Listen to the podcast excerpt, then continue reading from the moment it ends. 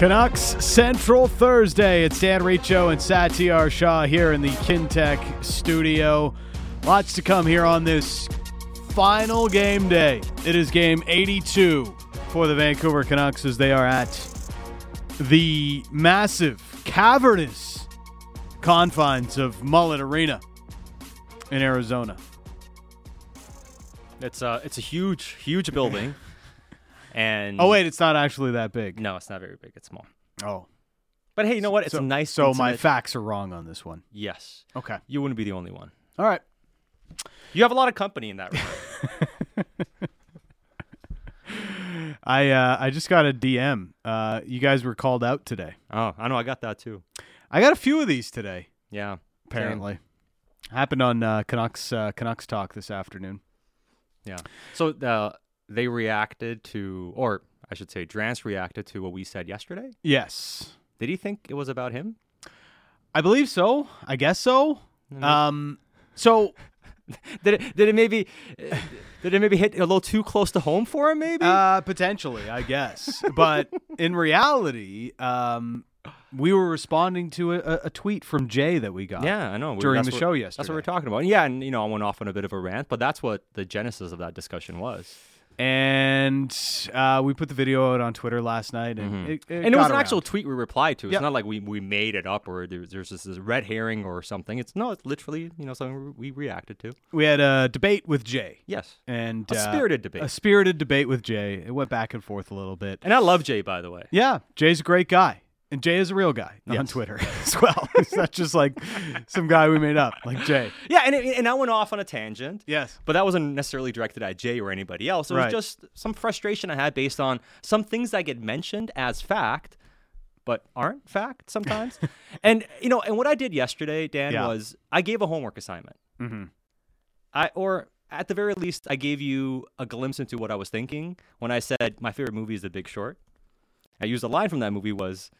The people who kind of saw it coming, the, the financial collapse, all they yeah. did was look. So what I implore people to do is look. Like sometimes before these takes, look. Yeah. And that's really a lesson that I think Drance learned today too. Uh, so have other teams tanked much harder than the Canucks? Yes. Look at Arizona. Look at Anaheim. Yeah. Um, but even if we look... in a more recent time span, with teams that are closer to the Canucks in the standings. That this is kind of what the crux of the debate has become. Other teams are shutting players down. The Canucks haven't done that. The Canucks bought at the deadline with Filip Hronek. Other teams didn't do that. Other teams sold more aggressively at the deadline than the Canucks did. Mm-hmm. You know, those are essentially what has been debated. And... we talked through some of those things on yesterday's show and how we felt about them and what's right about it, what's maybe mm-hmm. not so right about it as far as what the Canucks have done here. And, well, there's a lot to parse through. So let's uh, let's start. Uh, here is uh, Thomas Drance from uh, Canucks Talk earlier today on uh, the Canucks not shutting players down while other teams have. He suggests that the Canucks have shut people down. Who? Hronek. He played four Ilya games. Ilya Mikheyev. He had a meaningful injury. Ilya Mikheyev had a Ilya Mikheyev had a I'm just torn saying, A C L. You asked who they and shut they, down. And they replaced I, I him. Said, you asked who they shut down, and I said who they have. Sorry, sorry. Are you not following how the Caps are shutting people down? Do you know how long Ovechkin's been day-to-day? Did, did I disagree with any of that? Do no. you know how long Ovechkin's been day-to-day? Uh, I'm seventeen days! He's week to week! They're just calling it day to day. T J Oshie, like, there is no comparison between shutting Mantha and T J Oshie down for vague reasons and shutting Mikheyev down because he's he played forty-five games on a torn A C L. Mantha Jane, was healthy Don't ask the question, then. you who have they, who shut, they shut down. Who have they... Sh- there's a difference between player has torn A C L and shutting a guy down for the purposes of a tank. Material difference. Material. Are, are, you're going to argue Oliver Ekman-Larson? Should have kept him in the lineup. He wanted to get back in. Canucks haven't shut anyone down. Stop it. Filip Hronek counts. one hundred percent. You know he could have kept playing. You know he could have. Well, sure. I, I mean, if, if it was the playoffs or something, but he was clearly not well, right? Like Rick Tocchet said, we couldn't even see a shot. He was injured when they acquired him. He came back, he played four games. You don't get credit for shutting down a guy you bought at the deadline, Jamie. That kind you of asked the purpose. Look, ask a different question well, then I, next no, time. I, you asked who they shut sorry, down, I and think, I answered. I think your answers illustrate my point. I think your objections are illustrative. Whew. They didn't shut anyone down. I mean, they did shut down Hronek. And Mikheyev, that he could play through the injury, had a partially torn A C L, played through the injury for the entirety of the season. He came in late because he hurt himself in preseason. And then when it became clear the team's not making the playoff, yeah. they made the coaching change. He played a game under Tocchet. They yeah. shut him down. Like, he could have played. He They literally, he was crying. He wanted to mm-hmm. play. They had to convince him, hey, the best thing for you to do is not play the rest of the season. We want you to be ready for training camp next year. Yes. So let's get this done. Right. Hronek played four games. They mm-hmm. said if this was the playoffs, you could have played to shut him down. Yeah. You mentioned O E L, and hey, you know, I'm I'm here for the discussion about would he actually help you or not. And I think if he was there, maybe you would reduce Quinn's minutes, whether that's a good or bad thing. I think you know you could have played him a bit more. Or whatever. I would say Rick Tocchet would have would have more confidence playing O E L twenty plus minutes a night than some of the players yeah. the Canucks have trotted right. out recently. Exactly. Now, but in terms of what other teams are doing here, Alex Ovechkin's played seven of the last ten games. He's missed the last three. Yeah, and he's playing tonight. Yeah. Ovechkin is not taking the season off. He's hurt because he was hurt the last three games. And he's yeah. trying to get Gretzky's record. Mm-hmm. He's not punting on games if he doesn't have to. He's literally playing tonight. Yeah. So again, I said, look, yeah. he, he hasn't missed weeks. He's just been out a couple of days. T J Oshie was shut down April tenth. Yes. So three days ago. Three days ago. And he was injured, so they shut him down, right? John Carlson was injured. Mm-hmm. He came back from injury. Yeah. He's played nine of the last ten games. Yeah. Playing twenty-four minutes a game. Yeah. Also with Washington, did they sell ag- as aggressively as, as maybe they could have? And I'll get to that in a second. I'll okay. mention one more thing here in terms of shutting guys down. Dylan Larkin's playing tonight for the Detroit Red Wings. Right. In Tampa Bay. So yeah. he missed one game. So he, he was actually injured, missed the game, and he, he came back for the last game now. He played April tenth, missed one game, and is playing the finale tonight against the Tampa Bay Lightning. Yeah. So in terms of shutting guys down, what I said was Van's not doing anything dissimilar from other teams. Mm-hmm. Other teams are doing similar things. I love to, I mean, like I said, I'd love to see them shut a guy down today if yeah. they could. Whether that's Pettersson or Hughes, I'd love to see it. Don't think it's happening. Mentioned this yesterday. Love to see it. But they're not doing anything dissimilar from what other teams are doing. And part of this is, is it realistic? And again, if a player doesn't want to be shut down, if a player doesn't have a significant injury, what are you going to do? You can't force them to stay out of the lineup, right? And J T Miller's not coming out of the lineup unless he absolutely has to. Right. Elias Pettersson's been chasing one hundred points. He's not coming out of the lineup unless he absolutely has to. Now, Quinn Hughes was, what, a little bit sick last week, missed a practice. He did everything he could to make sure that he was ready to go the next day yeah. and get into the game because that's what Quinn Hughes does. So There's there's only so much you can actually do to shut players down. So when we're talking about shutting guys down, and that's just responding to what was yep. mentioned there about the Capitals, the Red Wings. So that's the extent of that. Now, what was the other thing you mentioned? Right. Uh, what the Caps, the Caps, because I think Drance mentioned something about the Capitals and the Blues. He yes. mentioned Armstrong and he mentioned uh, the Capitals, that they understood the assignment. Okay, here it is. Let, let's play the clip. Here is uh, what Drance had to say about those teams understanding the assignment and understanding probabilities. Yeah. And then the idea is look and see if that's something that actually occurs when um, and when was it successful. The whole point of what we were talking about yesterday, the whole reason that this is a fixation for me is that the Canucks are an outlier. Right? Tonight, we're going to be watching closely as Detroit, Washington, and Saint Louis, to a lesser extent, play their games because of what it could mean for Vancouver in the draft lottery. Well, Saint Louis sold more aggressively than Vancouver. Washington's been shutting down guys for suspicious reasons all along. Detroit sold more aggressively than Vancouver and has shut down Dylan Larkin. Literally, all of Vancouver's peer teams have gone about doing the things that Vancouver hasn't, that Sat's describing as impractical. Look around and see if it's feasible. There's only one team behaving this way. Only one. That's the proof of concept. The whole point is that everyone else has done it this season in the N H L, the real N H L.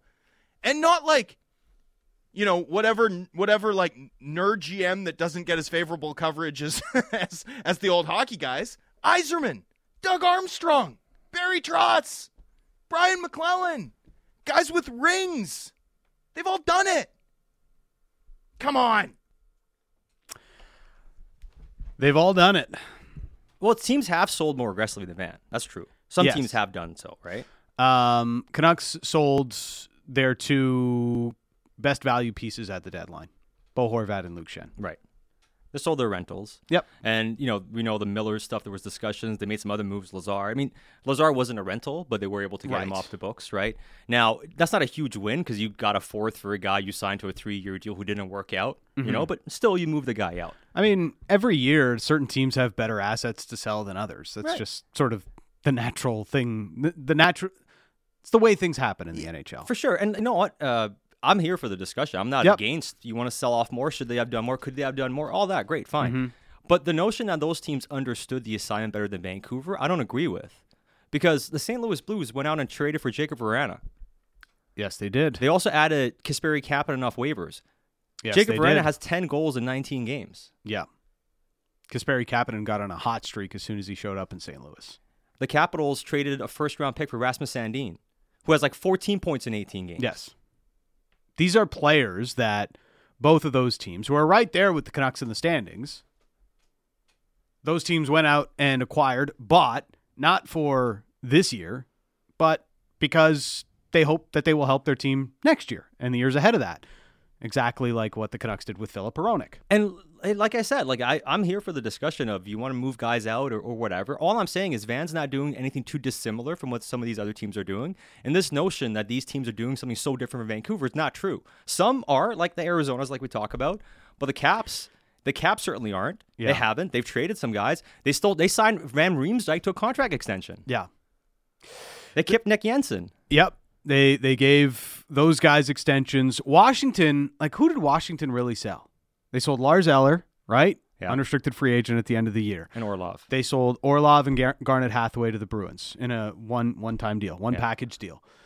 Orlov, they knew they weren't going to sign. They had the contract discussions with him.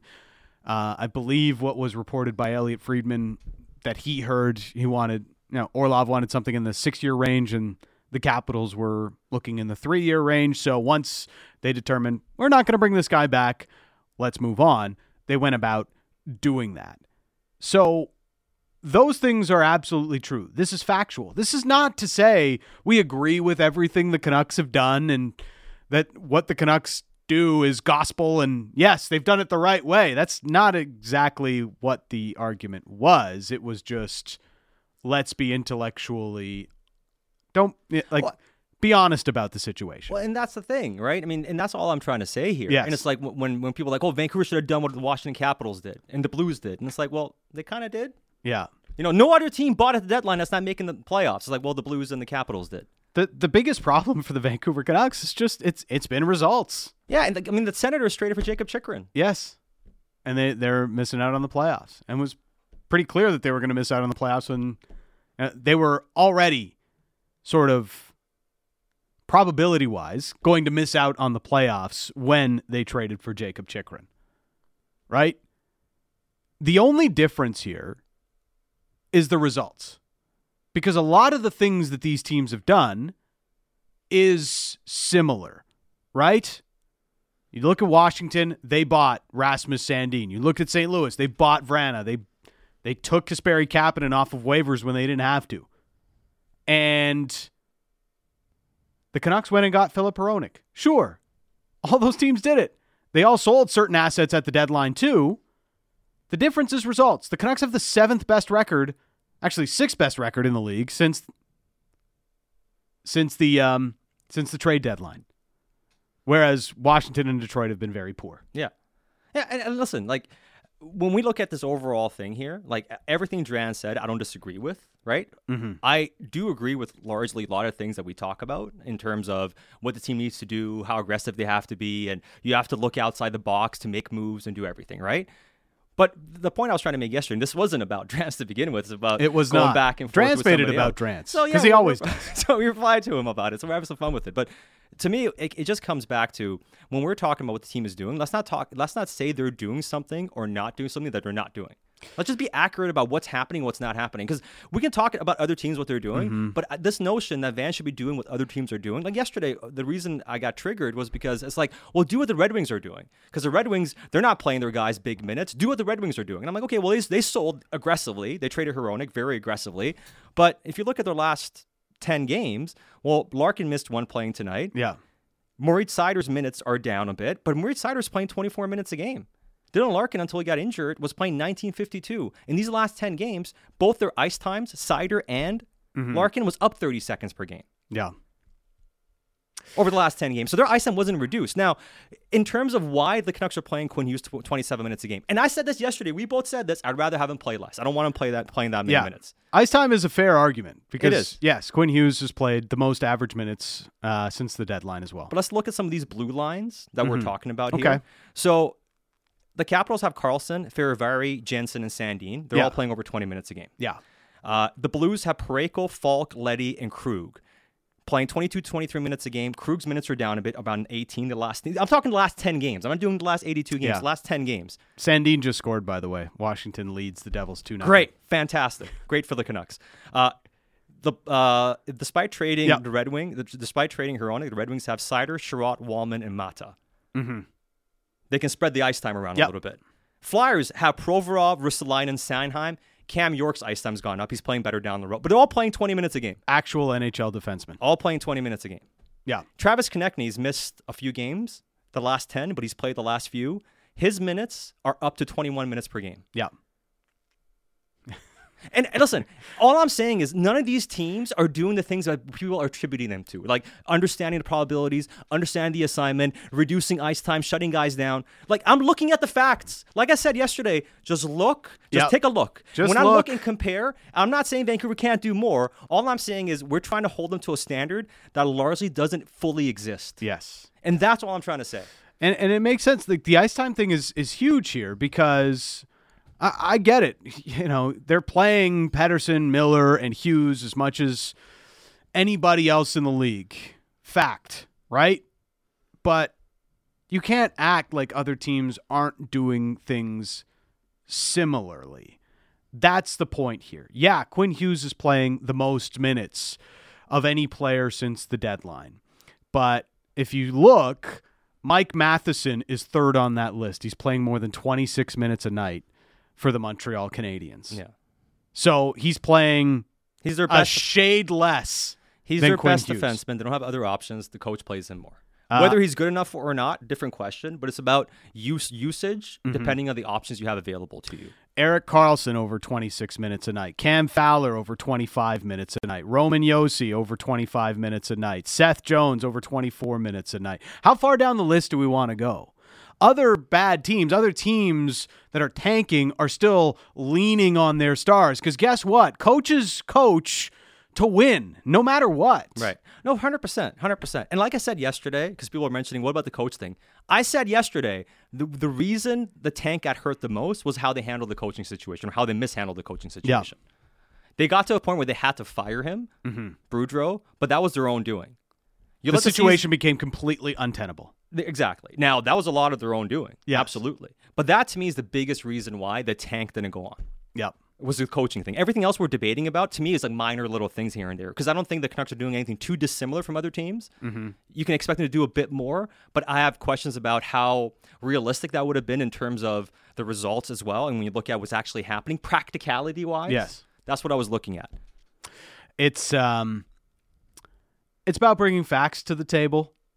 Uh, Dylan Larkin has not been shut down. He's playing the final game of the season for the Detroit Red Wings. Now, I thought when I heard yesterday that he was going to be shut down as well. Yeah. Like, I thought that as well. Like, I thought, hey, we heard he's down, done the last game. He's not going to play last game as well, I thought. Yep. So that one's a bit of a surprise to all of us. Well, like, unless guys are truly hurt, they want to play. A lot of these players. And that's that's what we're learning there. You yeah. know, Drance mentioned Mantha as well. I mean, Mantha's been healthy scratched a bunch this, this year. Mm-hmm. It's not it's not like it's all peaches and roses for Anthony Mantha with the Washington Capitals. Like, he's some guy that is just an unbelievable player. You know, the power forward that everybody wanted him to be. He's been terrible for the Capitals this year. That trade has aged incredibly poorly for them, even though Jakub Vrána is no longer with the Detroit Red Wings. T J Oshie was shut down three days ago.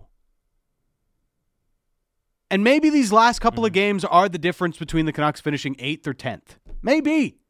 And this helps Washington or whoever finish below the Canucks in the standings. But it's not too dissimilar from what the Canucks have done. No, not too dissimilar. Now, Drance also brought up a point uh, about uh, my take that given that the free agent market's thin this offseason, mm-hmm. uh, that it would help the trade value of Besser and Garland. Now, the players I think it's going to affect, like I mentioned, I wonder about Besser, but I'm not sure about Besser. Like we said for a while now, I'm not sure you can trade him or do it for value. But I think Garland, Bavillier, and Miller, given the dearth of talent available, could be options in trade that are interesting. Now, maybe Besser, but I think those guys, especially when you look at the trade market. Now, in the spirit of what we mentioned, Drance, Drance made a great point about it. Like he gave a rational argument for it. I'm not going to act superior and say my take's better than his. We'll find out, right? Yeah. We have different takes on stuff. That's completely fine. And I think he made a rational argument for why he thinks that's not going to help the Vancouver Canucks. I think based on what was rumored around J T mm-hmm. and how Bevillier's played mm-hmm. and even Garland down the stretch, there could be a better market because of it. Yeah. So we'll see. We've uh, we've been pretty consistent that it's still going to be hard to trade Besser this summer. Yeah. Uh, I, that one I, I definitely think is, is still going to be a problem contract. And I use a line from The Big Short. Mm-hmm. All they did was look. I'll le- use another one to end this with. And this is not directed at Drance, just in general. This is my, the point I was trying to make. And again, I, I brought the movie up because I love the movie. More quoting of Big Short here on uh, Canuck right. Central. This is The Big Short, but it's actually Mark Twain. It's not what you don't know that gets you in trouble. It's what you know for sure that ain't so. Mm. Say it ain't so. Dan Riccio and Satyar Shah. Canuck Central continues.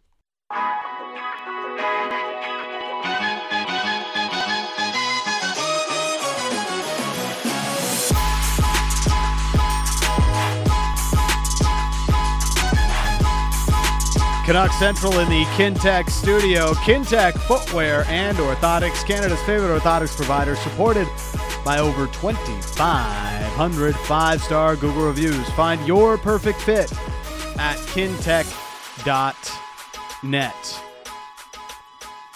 Now, I know, um, you know, one of the other things uh, we talked about yesterday uh, as far as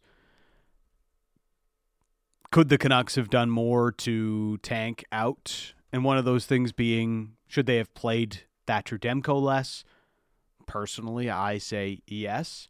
But also Kevin Woodley provided us with some good takes, or at least insight, as to why Demko played as many games as he did, why it was important for him to play a full starter's workload after he came back from the injury. And that's exactly uh, what's happened in the seventeen games he's played. Colin Delia, though, gets the finale tonight as the Canucks take on the Arizona Coyotes. The Arizona Coyotes, who have played Clayton Keller nearly twenty-one minutes a night uh, for the last month and a bit. Just throwing that out there for absolutely no reason at all. It's Dan Riccio and Satyar Shah. Let's welcome in our next guest. It is Harman Dayal of The Athletic. Thanks for this, Harm. How are you? I'm doing well, guys. How are you? Uh, we're... sort of looking at this end-of-season push that the Canucks have made, and, and it, it, it kind of is, right? Uh, I think they've got the sixth-best record in the league since uh, since the trade deadline. Um, I, I feel as though a lot of that just simply comes down to Thatcher Demko uh, coming in and stabilizing what's been going on in between the pipes. So what's your take on that? Yeah, a big chunk of it absolutely has been Demko coming back and returning to his um, his dominant uh, sort of self and, and form, the type of goaltender that he was last season. Part of it was also uh, the schedule softening up. So I think those were the two biggest drivers. Um, but it is interesting when we have this this discussion about um, you know where exactly they finish and you know what elements sort of went into that and. Um, did the Canucks have control over certain things that made them finish higher in the standings? The other thing to keep in mind right now is, you know, when you look at, for example, um, Washington, that is, um, you know, three slots uh, behind uh, Vancouver in the overall league standings. Like the gap there is only um, is only two points, right? So you're talking about a very, very slim margin that determines the difference between drafting, let's say, like eighth and eleventh potentially. Um, and so. With that slight sort of margin, that's where you can then look at, um, even if it's not Demko, um, even if you look at, for example, in the last twenty-five games, Quinn Hughes has played the most minutes of any N H L player. Um, Elias Pettersson has has played, uh, I think, the fourth most minutes um, of uh, of any N H L forward. Uh, J T Miller is also in the top ten. So when you look at, you know, just how hard those guys have been pushed, um, you know, that's, you know, that, that could be the margin right there. Or, or even, or even if, if not, I think the bigger discussion, and I'm not saying this is right or wrong, right? Because clearly management is prioritizing sort of next season, but you look at the timing of when, um, of when Rick Tocchet was bought in, it was a little bit odd because it was at a point in the season where it was too late to salvage and make a run for the playoffs this season. And yet with the thirty-six game runway, it was enough to where the, the typical new head coach bump that you get, um, that could, you know, that could legitimately, you know, make that, make that, uh, make that impact, uh, especially in an environment where when a new coach comes in, it's a fresh sort of slate for every, everybody. And it's like a kick in the rear for the players who all of a sudden it's like new bosses here, new opportunities are on the line. Uh, to play special teams, up the lineup. So, it, like, the internal competition rises a lot. You obviously get the new message. You get some tactical tweaks. Um, it's something that can, like, really get a club going in the short term. Um, and so I'm sure, you know, that was that was part of it uh, as well. And, and, of course, the Canucks, look, in midseason they had to make a change um, in relieving Boudreau. I was just surprised that they uh, opted to go, you know, name Tocchet right away as opposed to, let's say, naming an interim like uh, like Mike Yeo, promoting him, and then waiting till closer to the end of the season, maybe with a handful of games left to go, uh, or, even, or even in the summer where you aren't sort of worried about it, um, you know, uh, necessarily harming your, your draft stock. Because, but, look, but I get it. But is it realistic? Right? Like, uh, would an interim let, – let's use Mike Yeo as an example. Yeah. Harm. Uh, if Mike Yeo is taking a job behind an N H L head, like as an N H L head coach, even as an interim, is he not taking that job and saying to himself, this is my opportunity to prove that I can be an N H L head coach and I'm going to do everything that I possibly can to win as many games as possible. Ergo, he would still play as much of Elias Pettersson, Quinn Hughes, and J T Miller as he possibly could. Sure, maybe. The, the difference, though, is that Yeo doesn't have a good track record as a head coach in the N H L. Right, we saw what happened in Saint Louis where he was fired before uh, Craig Berube took over and took the Blues to this to, to the Stanley Cup. So right off the bat, like there's a big difference in the in the coach head coach quality between Tocchet and Yeo. Second, when the players know that it's an interim guy, they're like it's just not like they know this isn't the boss that's going to stay. It's not going to, um, you know, you're not going to have that same level of internal competition where guys are going, okay, I might have an opportunity to get second unit power play time, or this might be an opportunity for me to get top six, top six minutes, um, or, or get earn more minutes on the back end because you know people are player, people are just kind of you know going through, um, going through the motions. So yeah, I actually I, I still think that even if you went the interim route, I think that would have made a tangible difference. Again, I'm not sitting here saying that that's what the Canucks should have done. Uh, I'm just saying that yes, like. Hiring Tocchet when they did, I think that's part of um, uh, and doing it early as opposed to, let's say, at the end of the season or even in mm-hmm. summer. I, I still think that at least made some difference in where they'll ultimately finish. Because I'm I'm with you, Harm, in terms of, and I mentioned this yesterday, I think the biggest thing that impacted, you know, the results is the coaching change in and of itself, right? Like, and if you don't make the coaching change or don't have to make the coaching change, then perhaps it's a little bit different. The one thing that was interesting to me looking through um, usage around the league, and we kind of talked about this in the first segment, the teams that are out of it in the playoffs, it's not that they're reducing the minutes of their players, they're just not playing them a ton. And I think that's the, the big difference here, right? Like, teams aren't actively trying to tank games, they're just doing what they've done all year to be bad. Yeah, no, and, and that's where, you know, um, it, it's not like anybody's advocating that Quinn Hughes, all of a sudden you play him nineteen, twenty minutes yeah. a night, right? It's just, yeah. instead of nearly thirty every game, how about twenty-four minutes per game, which is still the, the workload for an average number one defenseman. Yeah. Um, or, you know, we've had a lot of games where Elias Pettersson has pushed twenty-two, twenty-three, twenty-four minutes per night. How about instead just average first line minutes? Um, especially when we saw, you know, at times, for example, um, you know, and obviously he's been hurt now, now um, down the stretch, but for somebody like Vasily Podkolzin was still only playing like seven, eight minutes per game. Um, it, I would have, you know, even for the sake of giving young players an opportunity, I would have liked to see, you know, the, the minutes distributed just a little bit more evenly where a guy like Pettersson's maybe playing nineteen, twenty minutes per night. Uh, you know, J T Miller hopefully isn't, you know, crossing over the twenty minute mark too often. And then you feed a few of those minutes to to somebody like Podkolzin, where hopefully player, a young player like that is averaging eleven, twelve minutes a night now instead of seven to eight. Harman Dayal, our guest here on uh, on Canuck Central. I know uh, you've got your ten takeaways uh, on the Canucks season up now at uh, at the Athletic, and Pettersson just hit one hundred points. And I guess, you know, when you hit that sort of pinnacle as a player, and everybody's sort of looking at you, looking at you now as one of the top forwards, top centers in the league. Like, what's next for Elias Pettersson? Is there another level he can get to in his career? Yeah, I absolutely think so.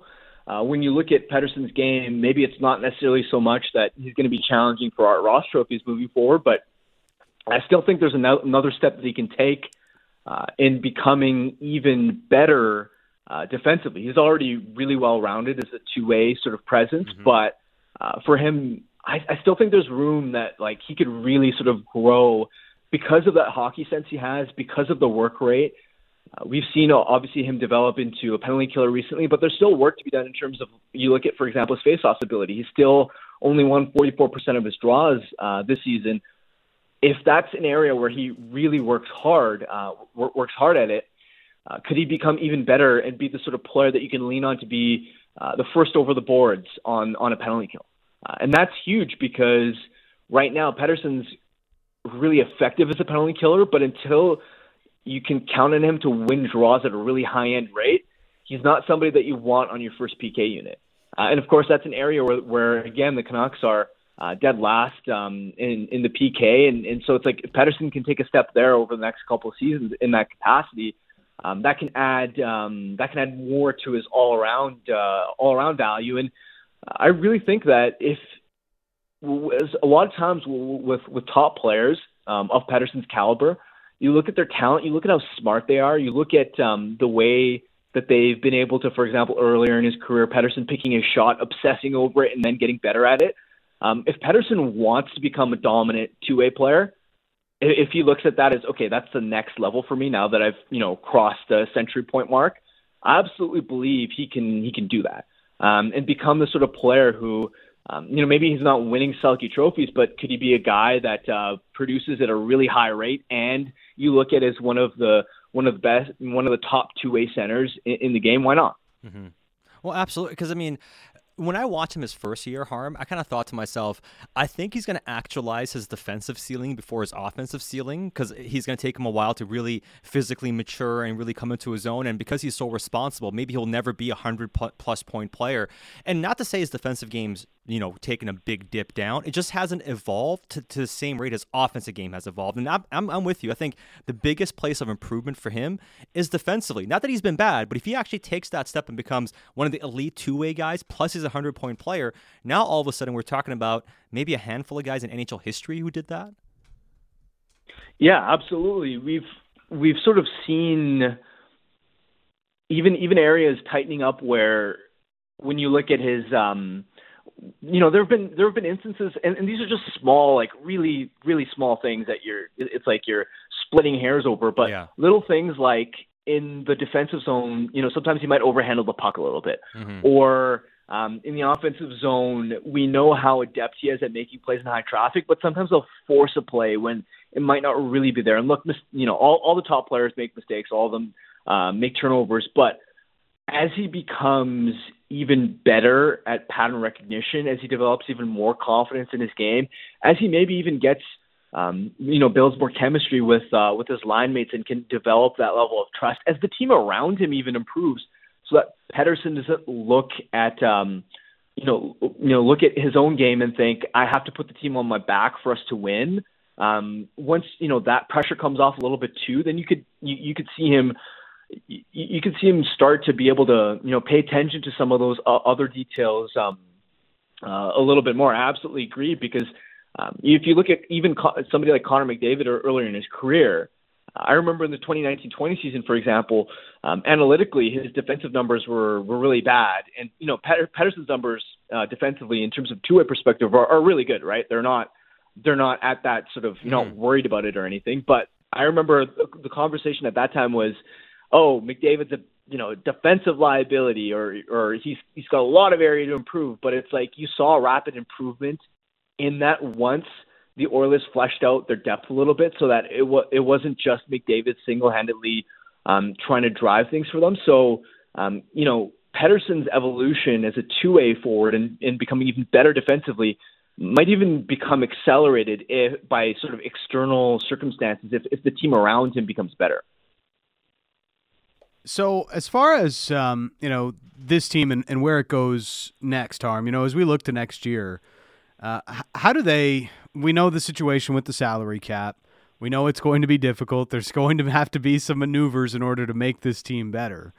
But do you see where they need the most help with this roster right now? It seems the club has said third-line center, maybe add a little bit on defense again. Where do you see the holes are right now? For me, on the back end, I, I would I still think the Canucks are missing a defensively oriented top four defenseman, yes. um, especially when you look at we've had this conversation about the penalty kill again being awful. Uh, we saw the Canucks sort of change out personnel, right? At least in terms of the forward group, um, we, we've seen Pettersson take a step. We've seen players like Joshua get an opportunity. Mikheyev sort of came in, and I expect Mikheyev to help more next season once he isn't sort of playing through that torn A C L. Uh, we saw Lazar come in. Uh, we've seen Dickinson, you know, the Canucks experiment with bringing him in last season. Um, at this point, though, when you look at the back end on the penalty kill, I think that's where they have the biggest weakness, especially in terms of the backdoor plays that they allow. I think one of the underrated things that we don't talk enough about is how much the Canucks miss the penalty killing um, value of um, Edler and Tanev, right? I, I think we took that for granted a little bit, or at least I did. Um, and once that's been gone, the Canucks haven't been able to find a way to um, to really replace it. And so obviously bringing Filip Hronek in, um, you know, you know, he'll be able to help on the penalty kill. But even even in Detroit, for example, he was a second unit type of guy. And obviously his results were really good in that role. But I still think they need another defensively oriented uh, blue line, blue liner who can not only help um, stabilize things at five on five, but also be the sort of uh, player that can really help bolster the penalty kill. Well, and when I look at overall for the Vancouver Canucks and the P K improvements, because, you know, when we look at the ice time stuff, and I don't want to go back to it, but, like, I also look at the team and I'm like, who can actually kill penalties here, right? And you look at their third and fourth line centers, they don't have one. And if I'm looking at stylistically the player that they want to add, would you rather have a guy who can do a bit of everything, or do you want to have a guy who can play the matchup role and maybe not have any offense, but just be the matchup guy that can kill penalties and take that heavy lifting? Or would you like to see a more well-rounded player as a third-line centerman? Yeah, that's a really good question. Um, the interesting thing also is going to be if you go the route of more of a defensive sort of specialist type of guy, um, like we saw, first of all, those those types of players might be... Like if you can find, you know, if you can really dive deep, you might find sometimes a gem under the radar just because, you know, that type of player doesn't, um, you know, put up a lot of flashy numbers. Like you look at, for example, Toronto. Um, they found David Kampf from Chicago, signed him as a free agent, very cheap deal. Um, and he's been, um, you know, I, I did a, an article a couple of weeks ago on the N H L's sort of best shutdown centers. In a third line role, he has some of the best defensive impacts in the N H L, and he and he makes one five. And and this was a guy who got, you know, no fanfare in free agency, and that was just an example of uh, a team that has a lot of resources to be able to find these players sort of under the radar. Looking at a guy that you know, no, he, you know, he didn't get any buzz because he doesn't put up any points, but um, they put him in the right circumstance. And again, he's not a guy that scores a lot, but um, he brings a sort of defensive value, especially in the penalty kill. So. Um, I wouldn't mind if the Canucks, you know, roll the dice on trying to find, um, you know, one or two of those under the radar sort of um, uh, sort of bargains, especially if you're in a scenario where, let's say, the Canucks um, are are not able to move a player like Connor Garland, right? And he's back with the team next season. You may end up with a scenario where you still have a lot of um, scoring talent on the wings, and we've seen Garland playing in the bottom six. So if you have a third line center, for example, who shores up a lot defensively and can really help raise the bar on your penalty kill. And, and maybe you're, you're like, okay, but he doesn't bring much offense to the table. Could you then just pair him with a player like a Connor Garland you look at and go, all right, you expect the winger to drive the bus offensively, and this, you know, this center can be more of the, the reliable stalwart um, in in his own end. And, and could you solve it that way? Because realistically, like, let's be honest, if you're looking for a guy who can, you know, both be effective in a shutdown role, um, you know, be a number one P K guy and provide some offense. Like, there are very few players like that who are readily available, and if they are, they're going to cost you a lot, whether it's on the trade market or for agency. Those types of players are really hard to find, so you may have to sacrifice in some department, and if you're sacrificing in a department, I wouldn't mind them sacrificing a little bit offensively. One of the things um, about this management group has been their ability to identify players and at least identify talent. And we see that with Kuzmenko. I think we see it again with uh, Akito Hirose more recently. Is this uh, at least the one thing that maybe um, you know, we should feel confidence in their ability to identify talent? Absolutely. Absolutely. They've shown really well in that area. I mean, you look at the impact even uh, somebody like Dakota Joshua um, has had for them uh, this season. You know, talk about finding a guy who wasn't really on anybody's radar, and he's been a really reliable bottom six uh, piece for them. You look at Nils Oman out of nowhere from Europe and playing N H L minutes for you. Um, Ethan Bear has been a reliable stopgap, cost them just a fifth-round pick. Uh, they've excelled in that area, and it isn't just identifying the talent, but recruiting it and being able to sell a player on why you should come to Vancouver, right? Because you look at Kuzmenko, everybody knew that, okay, nobody knew that he was going to be this thirty-nine goal scorer, but everybody figured that, okay, this is a guy who, you know, might put up forty points, fifty points, might might be really effective in a middle six role. People knew about Kuzmenko, and there were a lot of teams after him. So in the case of somebody like Kuzmenko, it wasn't just identifying the talent. It was, okay, they're, you know, There, there's all this competition, and you have Edmonton, for example, pitching Kuzmenko on, oh, imagine the prospect of coming here and, you know, maybe even getting reps with McDavid, power play one potentially, and being able to snatch Kuzmenko from an opportunity like that, and, and you know, being able to sell them on the vision of coming to Vancouver. Um, it's the recruitment aspect that I think is huge as well, especially even if you look at um, Aiden McDonough. There was a point where, you know, obviously if he waited till August, he could have been a free agent. Uh, and picked his destination. Um, and there was a point where, I, I've got to be honest, I thought it was a fifty-fifty if he was going to sign here. I, I wasn't very, I wasn't one hundred percent convinced that uh, he was leaning that way, especially when they made that push to try and get him to sign after his junior season last year. Uh, so for the, for them to be able to, you know, win on that and get McDonough to sign as well, it's, um, you know, that's, that's a credit on them, and it's going to absolutely be vital for them to Uh, continue to, to show this attribute moving forward, and, and we'll see, right? Like, let's hope they also hit on Filip Johansson, right? A player who right-shot defenseman, the Canucks need right-shot defenseman. He's had a good year in Sweden, and they expect him to be able to make an N H L impact, um, you know, next season. I'm curious to see where he's at as well. This has definitely been a strength of management. Harm, really appreciate the time. Thank you. Thanks, guys. Uh, there is Harman Dayal of The Athletic joining us here on Canucks Central. And, you know, in the in the big debate of the hour of what could the Canucks have done more, Harm landing on the coach as being the biggest thing that has helped the Canucks have a much better record at this uh, stage of the season than probably you would have expected given the way things went earlier on. One thing I don't think they ever could have avoided was... and is the extremely soft schedule they've had to close yeah, the year. And honestly, like, I will say this, like, I, I am surprised that Vancouver is playing this much better. Like, like, everything they showed us, like, they showed us who they were this season. Yes. And everything they showed us was, this team's not going to get it together. No. You know? And then Tocchet comes in, and to his credit, he gets them on board. And you can actually also look at it negatively and say, so you guys had this in you? Yeah. You know, and like now you're waiting, you know, so it's very frustrating. I get it. Right. But I do think the, it's a coaching change that made the big impact. I don't think there's any way to go past it. You're right about the schedule, but I do think. And, De- and Demko. And Demko like, playing the way. I, no, I, no coach is saving them from having two things you know, I didn't expect. Terrible save percentage. I didn't expect Tocchet to have this improvement. Yeah. I thought it would take time, and I thought he's going to come in and like, you know, crack the whip, and these guys are going to wilt, and it's going to be tough, and it's going to yeah. get a little hard for them. And, you know, it, it'll take time to get them all going. But I'm surprised by that, and I thought Demko would have to find his game when he came back. The fact that he looked lights out first game yeah. was was ridiculous. I think Stan- that's your phone, by the way. Oh, man, I don't even know what's going on here. Siri's yelling at us from yeah. somewhere.